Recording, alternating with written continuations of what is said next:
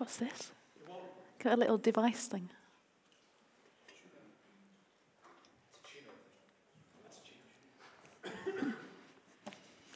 Don't think I need a tuner for this part of the service. So, do you know him? We have done real, restorer, teacher, king, friend, revolutionary, and caller. And uh, today we're looking at do you know him passionate? Well, uh, maybe this one surprises you a bit. Maybe you're not even sure it's entirely appropriate. But I hope that uh, at the end of this morning, um, perhaps it'll make a little bit more sense. I kind of hope so, because clearly I haven't done my job very well if, uh, if it doesn't. Do you know him? Jesus, the passionate one. As I uh, was preparing this week, um, I came across painting, which all of us will know well. And uh, and it just kind of struck with me um, in the context of what we're dealing with at the moment in the world. And this is the painting. It's The Scream by Edvard Munch or Munch or whatever. My Norwegian's not particularly excellent, so I don't know how you're supposed to pronounce his surname. But anyway, that's who it is. And um, the thing that struck me about it, amongst other things, was when it was painted. Now, I don't know what you think about when it was painted, but I imagine that it was being painted some point around the bit between the First and Second World Wars. That kind of thing. It sort of expresses something to me of that era, and it's sort of modern art, so that's kind of what I thought. So I looked it up, and I was really surprised to see that it was painted in 1893. Now, I know there were lots of wars in the 19th century, but I was genuinely surprised that it was painted that early and that it looks like this, because this is quite a modern depiction of something that we experience, that angst that's talked about by the existentialists. So I researched a little bit more about this painting. And this is what he said about the reason for painting it. He says, One evening I was walking along a path. The city was on one side and the fjord below. I felt tired and ill. I stopped and looked out over the fjord. The sun was setting and the clouds turning blood red. I sensed a scream passing through nature. It seemed to me that I heard the scream. I painted this picture, painted the clouds as actual blood. The colour shrieked this became the scream. And I think often in the depictions of this painting, they just take the bit with the person screaming, and you don't see all of the context that was so significant for Munch as he came to paint this painting his own illness and how he was feeling, the environment that he was in. Somehow it all came together. I've never really liked this painting, but somehow this week it connected with my heart. And it reminded me of those words in Romans chapter 8, which Paul writes, and he says, All creation groans in expectation, waiting for the revelation of the sons of God. And there's something real about that for us at this time, isn't there? There's something about the scream that runs through nature as the ice caps are melting and as fracking takes over big swathes of our countryside and the Amazon rainforest is cut down and we see the devastation that is coming through that. There is something of that within nature. But more than that, in our world at this time, with its anxiety and its fear and constant death and famine and war and conflict, there is something of a scream that runs through the reality of our world at this point. I feel a bit bad saying this after really nice worship. but this is the reality that we worship within, isn't it?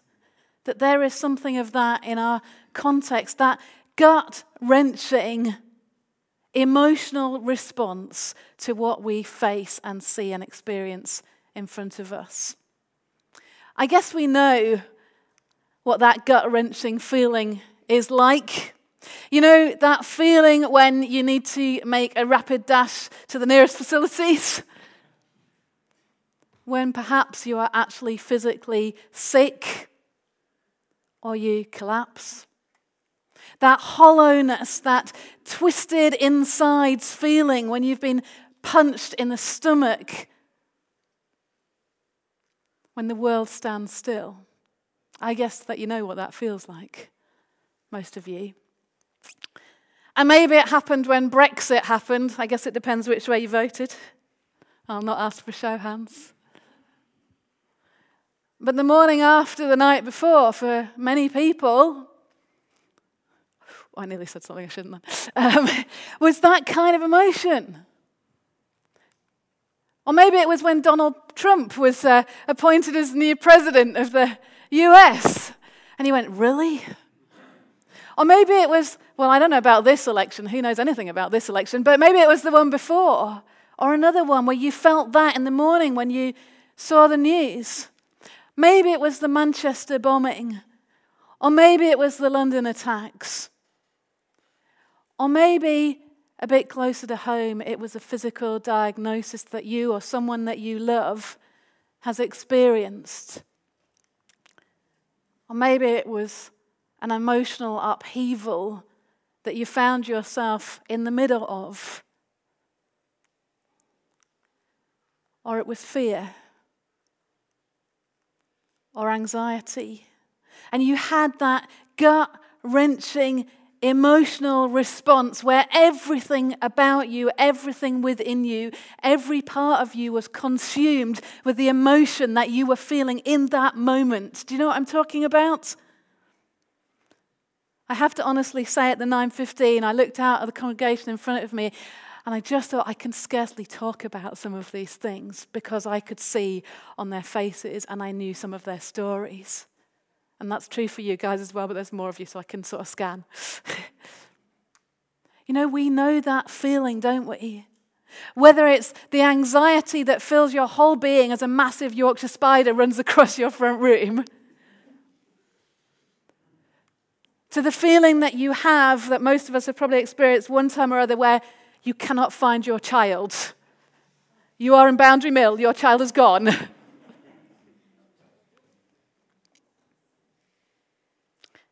to finding yourself in the consultant's office to hear something you don't want to hear,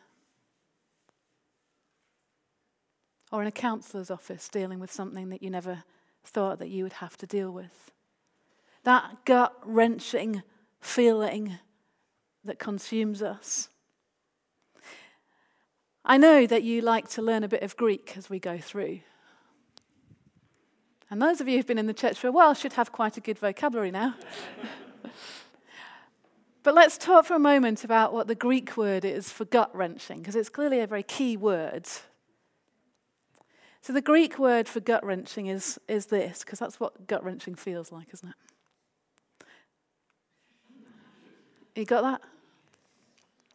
Splanchnizomai. I mean, you can have a few gutturals in the middle just to make it a bit more entertaining if you want to, but Splanchnizomai. So we're, we're going to say that together because this is a learning experience, okay?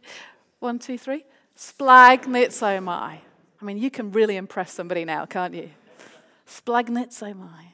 It's just a fab word, isn't it? I learned this word when I was a young teenager, which says an awful lot about me, in a sermon. and I was listening, I was going, that is fab. I'm going to have that one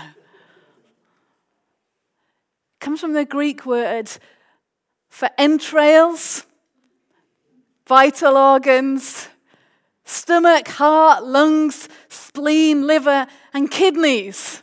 Get all that? The insides. It's that deep feeling in the gut. The deepest of all feelings, the deepest of all human emotions, the kind of feeling that is at least as much physical as ever it's intellectual. It's that feeling.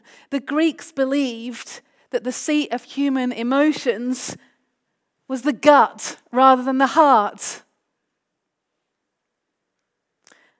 I don't suggest that you say to the person that you love most in the world, I, I love you with all my entrails, but that's the kind of thing that they would have done. Splanchnizomai, gut wrenching. The key thing this morning is that this is the word that's used of Jesus and his emotions. This is the word that's used of Jesus and his emotions. I wonder, is that how we think of Jesus?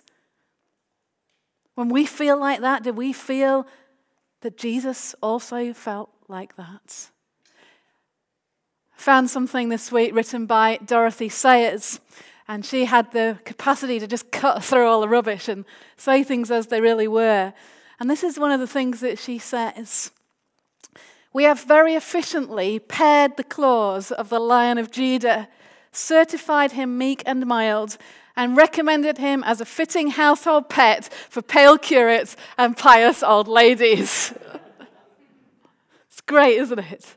Powerful words, frightening, challenging. Have we done that? Have we pared the claws of the Lion of Judah? Have we made him a pussycat?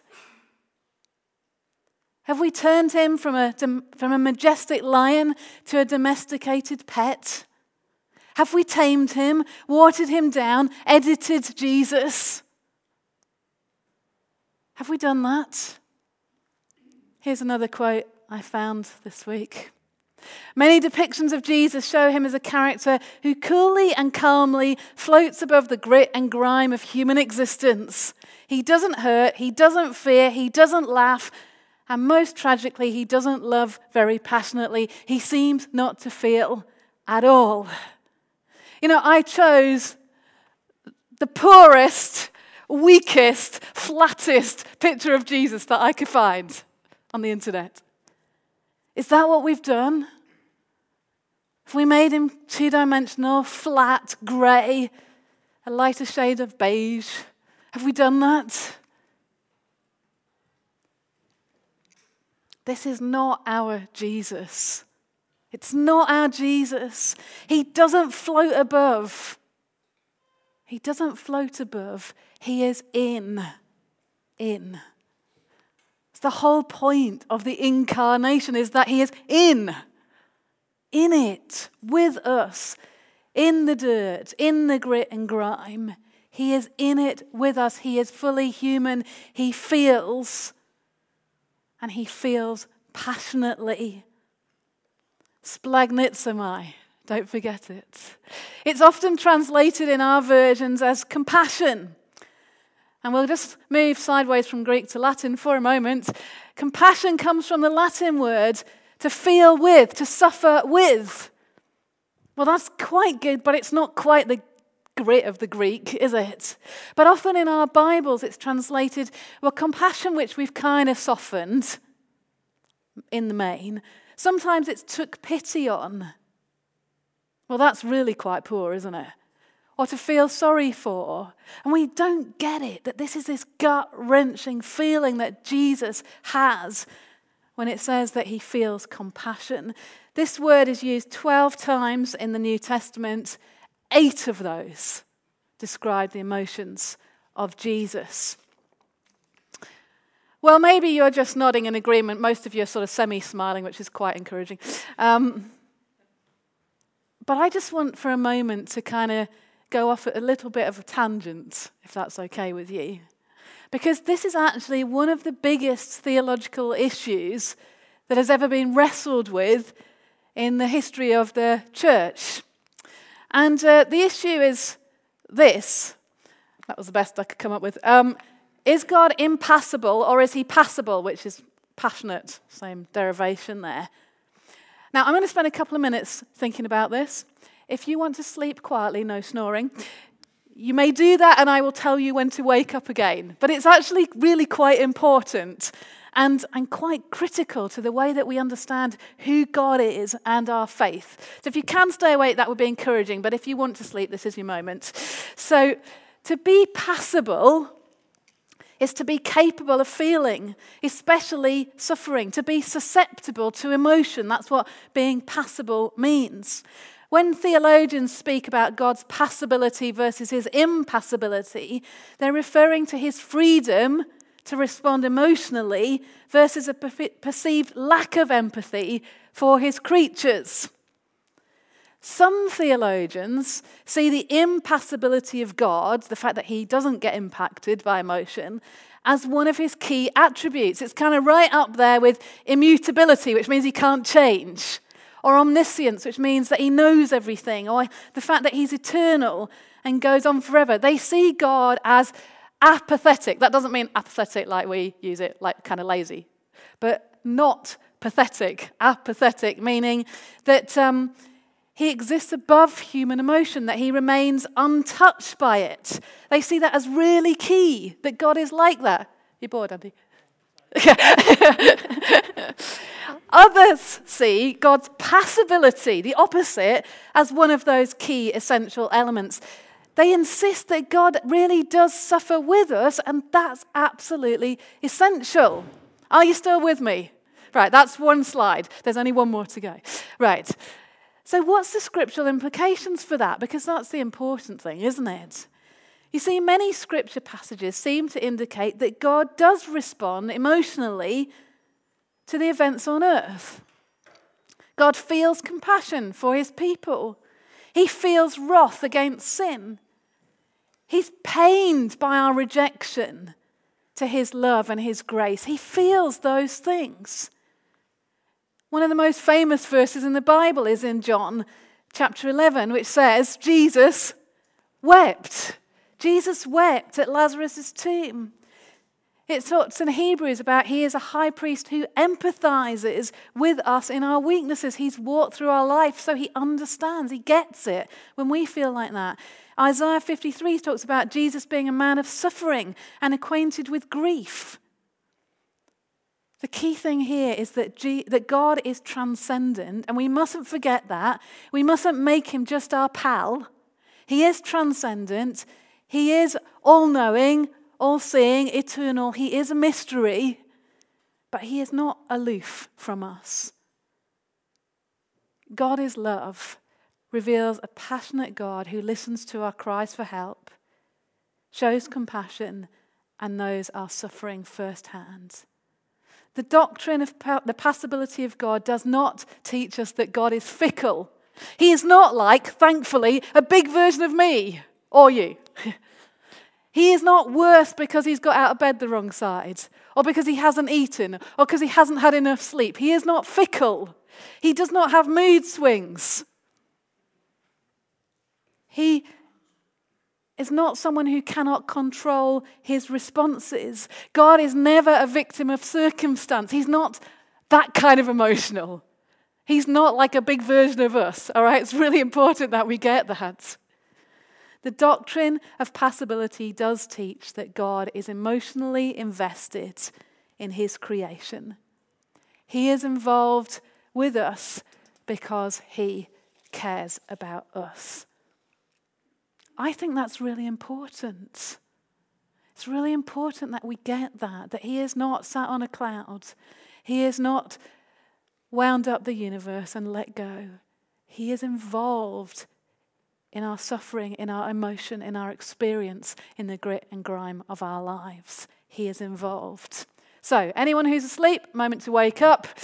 Back to those eight times when the word splanchnizomai is used about Jesus compassion, deep sympathy, sorrow for another. And here's another key thing about this word it's accompanied by a strong desire to alleviate the suffering. It's not just the feeling, but a feeling that motivates to do something about it. That's the word that we're talking about. So, Bible. Thanks, Peter. so, we're just going to have a brief look at those times when we see Jesus, this word used about Jesus, Matthew chapter 14 and verse 14. I'll go quite speedily, I guess. When Jesus landed and saw a large crowd, he had splanchnizomai on them and healed their sick. Move forward to Matthew chapter 20 and verse 34. Jesus had splanchnizomai on them and touched their eyes. Immediately they received their sight and followed him. And Mark chapter 1 and verse 41.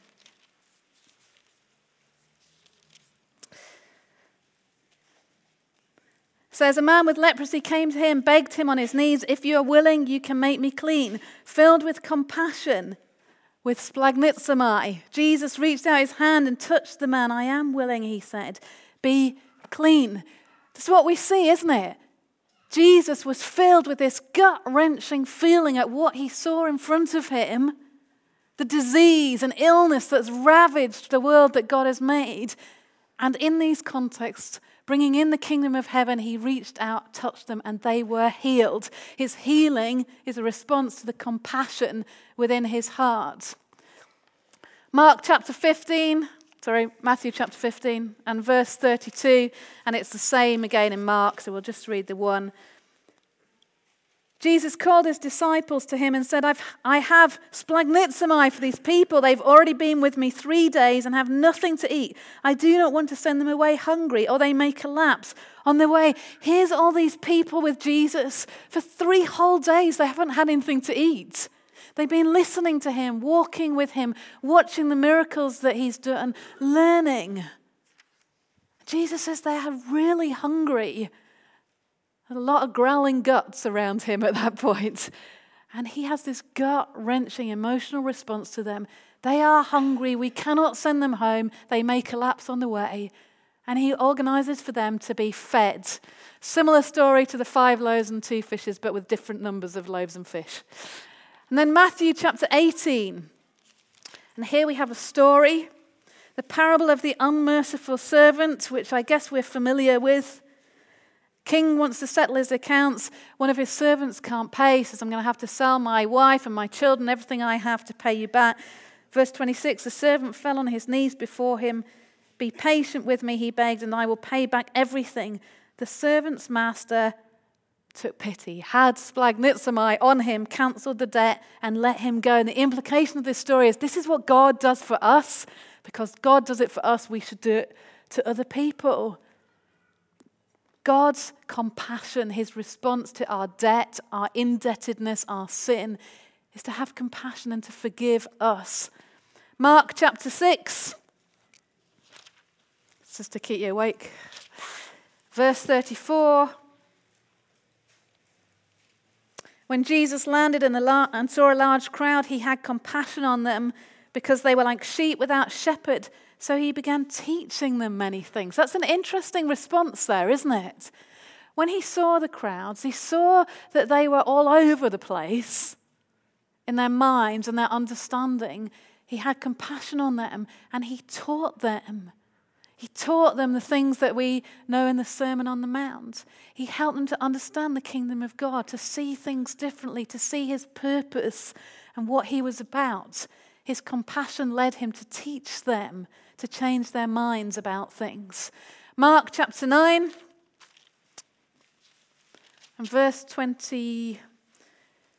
20, let's go from 20. So they brought him. When the Spirit saw Jesus, it immediately threw the boy into a convulsion. He fell to the ground and rolled around, foaming at the mouth. Jesus asked the boy's father, How long has he been like this? From childhood, he answered. It has often thrown him into the fire or water to kill him. But if you can do anything, Take pity. Have splanchnizomai on us and help us.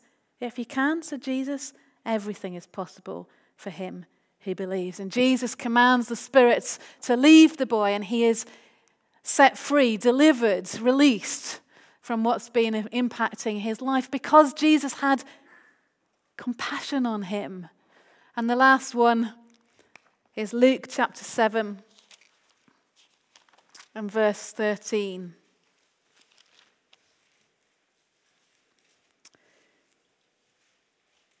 As he approached the town gate, a dead person was being carried out, the only son of his mother, and she was a widow, and a large crowd from the town was with her. When the Lord saw her, again a translation, his heart went out to her, and he said, Don't cry. And he reached out to the coffin and he gave life to the boy. Do you see what's going on here? That Jesus deeply feels in all these different situations and he deeply feels enough to do something to transform the situation that's in front of him. And he also tells a couple of stories In Isaiah, it talks about the fact that the Lord wishes to be gracious to us, to show compassion on us. If only we'll repent and come back to Him. Jesus knows uh, His scriptures, Phil was talking about last Sunday morning. And Jesus tells this story.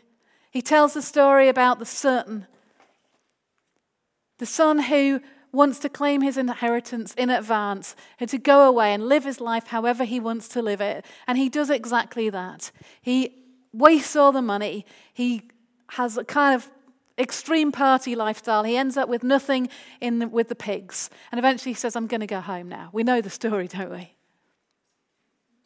And as he walks home, the Father is waiting. And it's this is at the heart of it all, isn't it? The Father is waiting.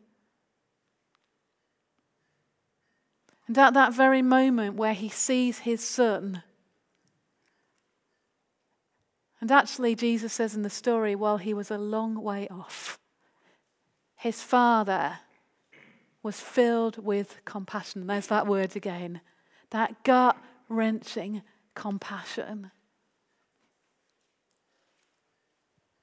that drives him to act in a way that is undignified, is unreasonable for a Jewish man of that time. That is actually unreasonable given the situation and how his son has treated him.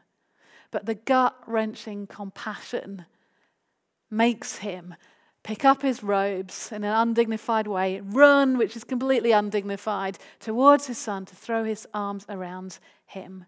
And that's the picture, isn't it? The picture of our Father in heaven, the picture of Jesus and what he is like, the compassion of his heart. Again, in Matthew chapter 9, we've read that verse. It says, When he saw the crowds and he saw that they were harassed, harassed and helpless, like sheep without a shepherd. Such a powerful image for us in our context here. All over the place, no organization, no feeding, no water, no pasture, no leadership, everything. He had compassion on them. His heart was broken for them. I think that's something that I've felt a little bit over these last weeks. I guess you have too. When you turn on the news and you see people laying flowers in St. Ann's Square, just standing there, kind of vacant, because, because how else are you supposed to respond? Or you see the people in London on London Bridge or Westminster Bridge a few weeks ago and even the many young people, I know it wasn't just young people at their One Love concert last weekend, and you just, your heart goes out to them because what's it rooted in? What, this anxiety and fear and chaotic leadership. That's not a political statement, by the way, it's just a statement. The uncertainty of how things are going to be, the uncertainty in our world if you don't respond with a level of gut wrenching compassion and a few tears, then that means we don't feel anything anymore. Jesus looked and he saw that the people were like sheep without a shepherd, and he had compassion. You know what the thing was that he did at that point? He prayed. And the thing that he prayed was for the Lord of the harvest to send workers to the harvest field. That gut wrenching feeling that he had for the people around him compelled him to call and send the disciples to spread the message of compassion, forgiveness, and healing. And I think we've said this on every occasion. This is about being a disciple of Jesus. So, whatever Jesus is like, then we are to be like that. If his compassion leads him to feed and heal and deliver and care for and teach then so should ours. So should ours. We are the ones called to be his hands and feet, to be like Jesus, to feel like Jesus, to hear his heartbeat and respond to that. Jesus told a story of the Good Samaritan, didn't he? He says, as he traveled along the road, he came to where the man was. When he saw him, here we are again. He had, after three, splanchnizomai. He had compassion on the man. I don't think I've ever noticed that it was that word. It wasn't that he just thought he'd do a good deed for the day, or that three people, eh, sorry, two guys had already gone, he was the third one, and he went, Oh, I suppose I'd best do something. He had a gut wrenching feeling inside him that said, Do something. The challenge is there that it's to the outsider, isn't it? To the marginalized, to the victim, to the needy, to the hurting, to whoever in our life is our neighbor at any given point, to be like Jesus to them. Jesus is not a paired clawed lion. He is not a two dimensional cardboard cutout. He is not grey and beige, he is multicoloured. He is not unfeeling, but passionately involved and feeling in the reality of your life, my life, our town, our worlds. He doesn't look at it through some filter where it all goes okay. He feels it deep within his heart for us. And he calls us to feel that too. And to be his hands and feet, his presence, where he's put us to express the passionate love of Jesus, the passionate grace of God, the passionate compassion of our Lord in this world wherever we find ourselves. Do you know him? Jesus? passionate one.